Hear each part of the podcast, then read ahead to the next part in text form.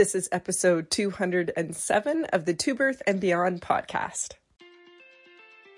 We're so excited to have you with us on this episode of To Birth and Beyond. I'm Jessie Mundell, mom, kinesiologist, and fitness coach to pregnant and current moms.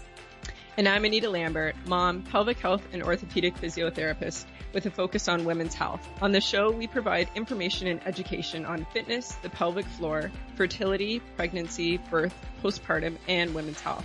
We offer a brave space to have candid and vulnerable conversations on the struggles and joys of motherhood, including all aspects of our physical, mental, and emotional health.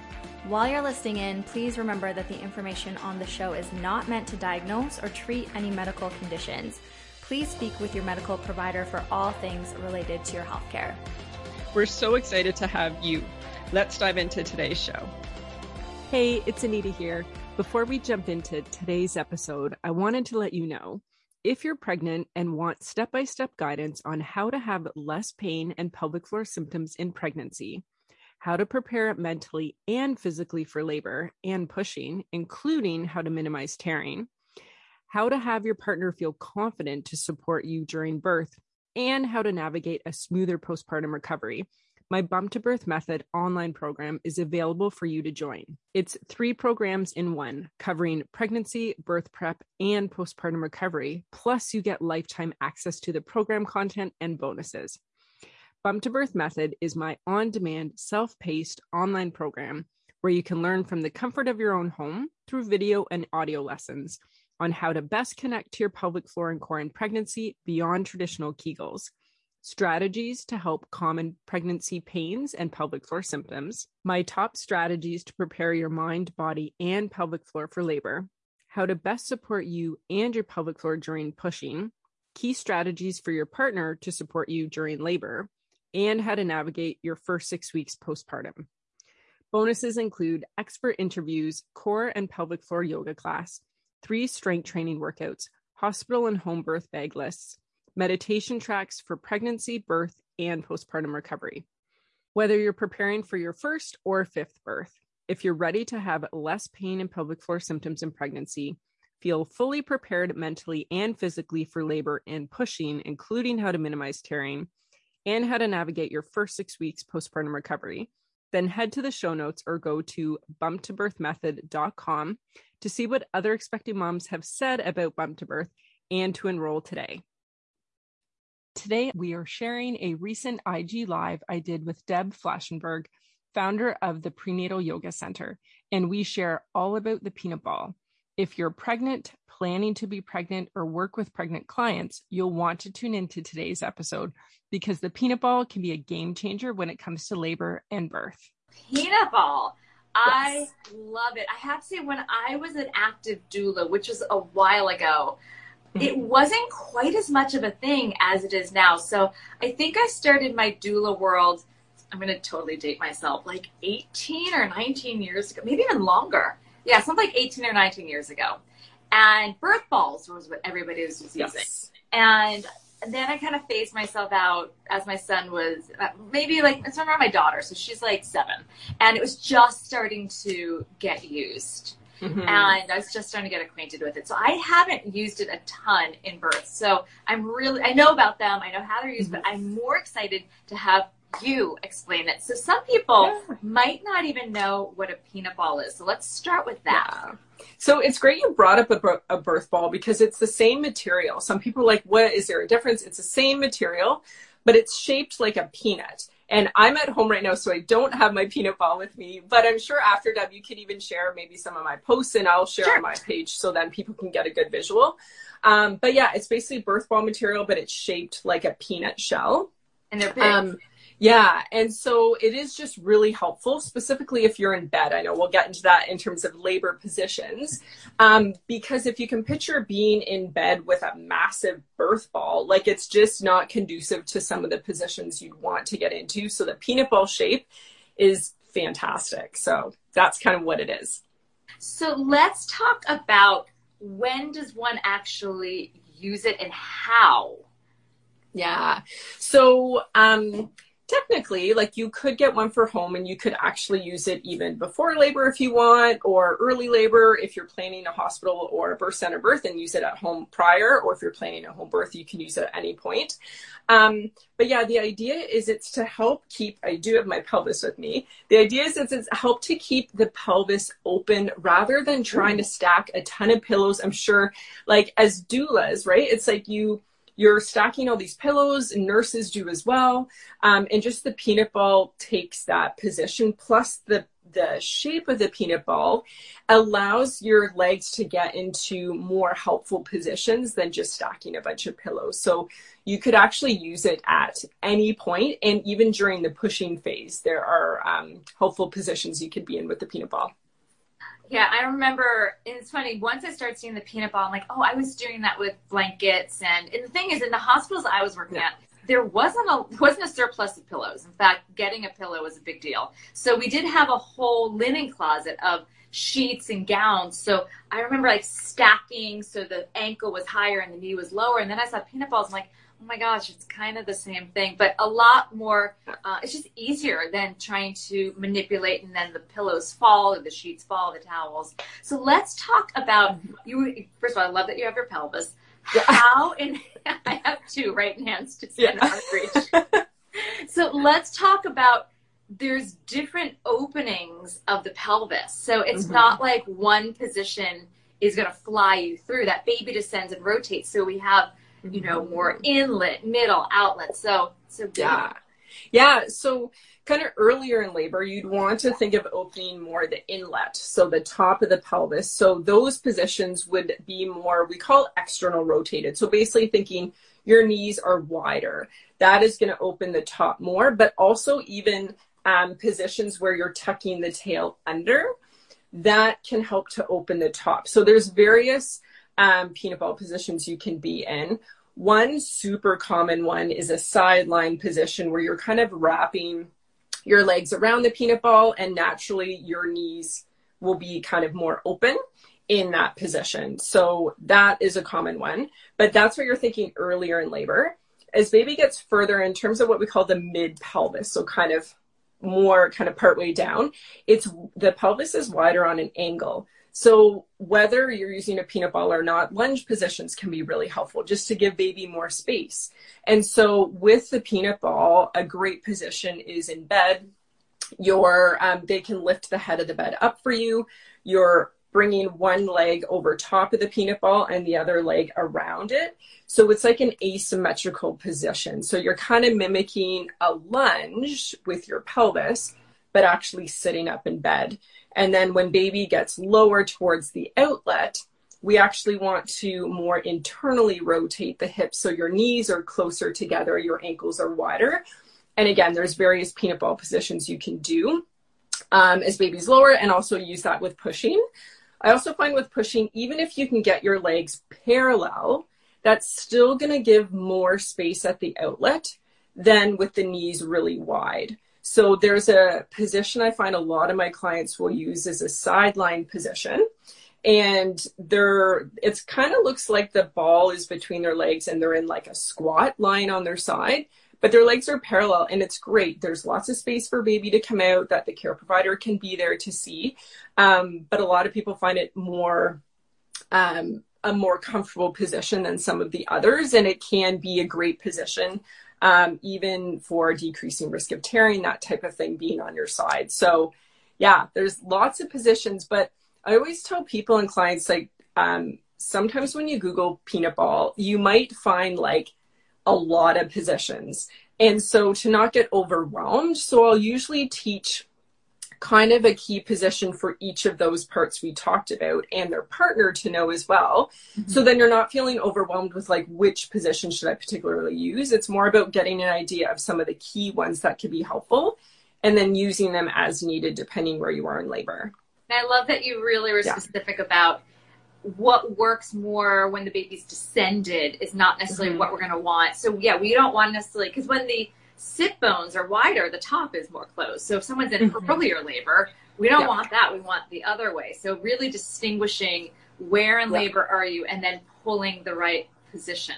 So Yeah. I love also the sideline you were mentioning because a lot of people use their arms. I, I pushed both my babies out on my side, and I remember Yeah. reaching overhead and grabbing my baseboard and kind of pulling on it and use my arms. And if you have the peanut ball, you can kind of do the same thing. You can hold and get And pull. yeah, and Yeah. pull, and then we get that whole serratus abdominal uh, conversation. So that's Yeah. a really good one.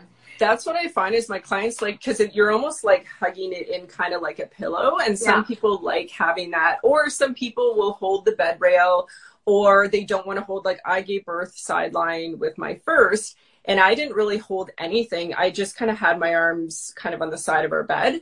Um, so I think it's just nice to have options, right? That even with the peanut ball, if you want to hold something, it is there for you to Yeah. grasp and use. What are you finding Yeah. with your clients when it comes to the care provider and the peanut ball? Because I didn't really use Mm-hmm. Yeah. it when I was a doula, and.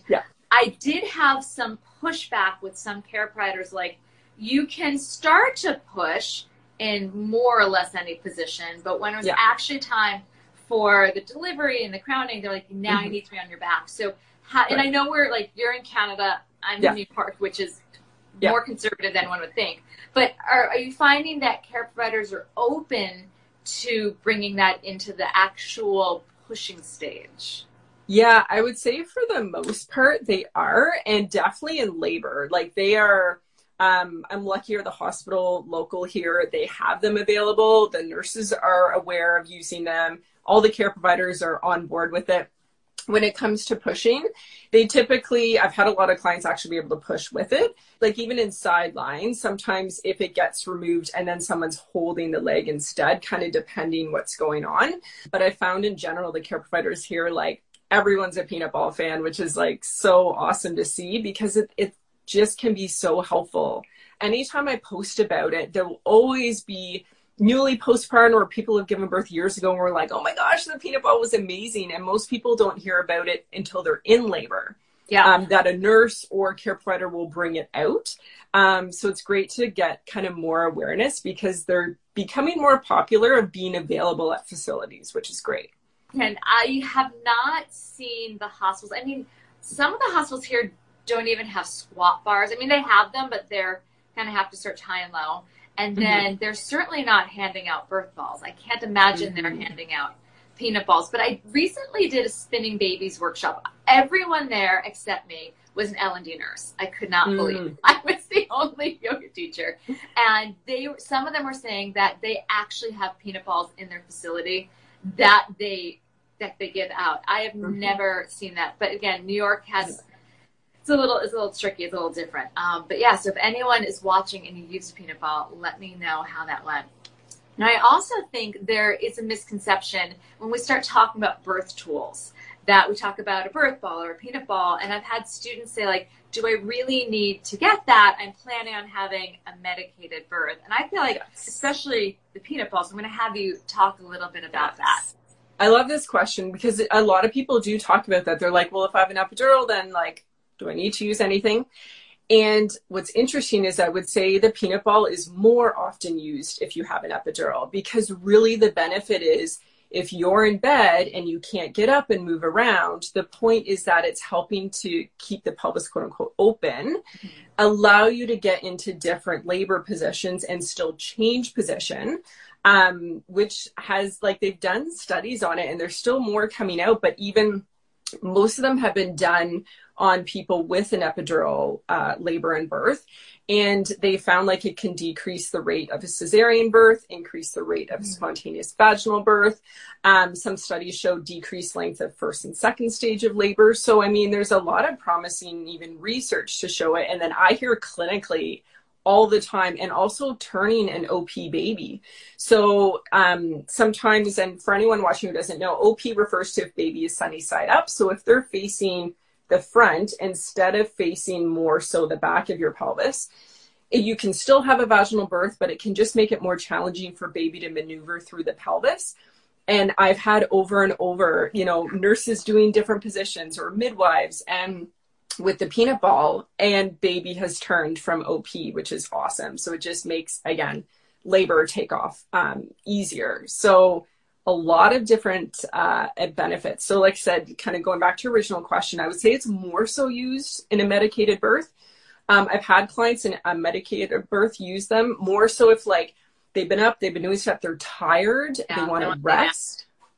Yep. So rather than just laying on their back, they and their partner know now. They're like, oh, we could use a couple of peanut ball positions when you got your energy back. If you want to get up, then we can move or go to the tub or whatever. So that's typically when it's used or pushing. I've had a number of clients, that's when they use the ball in an unmedicated birth, is when it comes to pushing for support in different positions. So, yeah, hopefully everyone who's watching, like epidurals, like peanut ball can be your best friend. It really can. And I'm wondering, as we were talking about the studies, I was wondering if some of it has to do with, you're saying it more, um, it decreases cesarean. And I'm Mhm. thinking that sometimes if someone's on a prolonged epidural, baby can get malpositioned if you don't have a lot of movement. So Mhm. if we're looking at this, okay, let's open the, the top, open the inlet, open Mhm. the mid, open the outlet. If it's Mhm. actually, that's the reason is that baby Yeah. has more of a direction and Space. space to descend and rotate. Yeah. And also with that too, so typically those studies, they were changing position at least every hour. Um, so I think that's also part of it too, is that in general, being able to change labor positions is helpful. Are Hi. you ready for me? Not quite yet. I'm still on with Deb. Oh. Say I'll, I'll be out in a bit. Okay. hi. Say hi. You want to say hi? My daughter Pippa would That like to is say totally hi. fine. Yeah. Hi. We're talking about the peanut ball for labor. Yeah. I've had the peanut ball home a few times, so she, yeah, she's had fun playing with it too.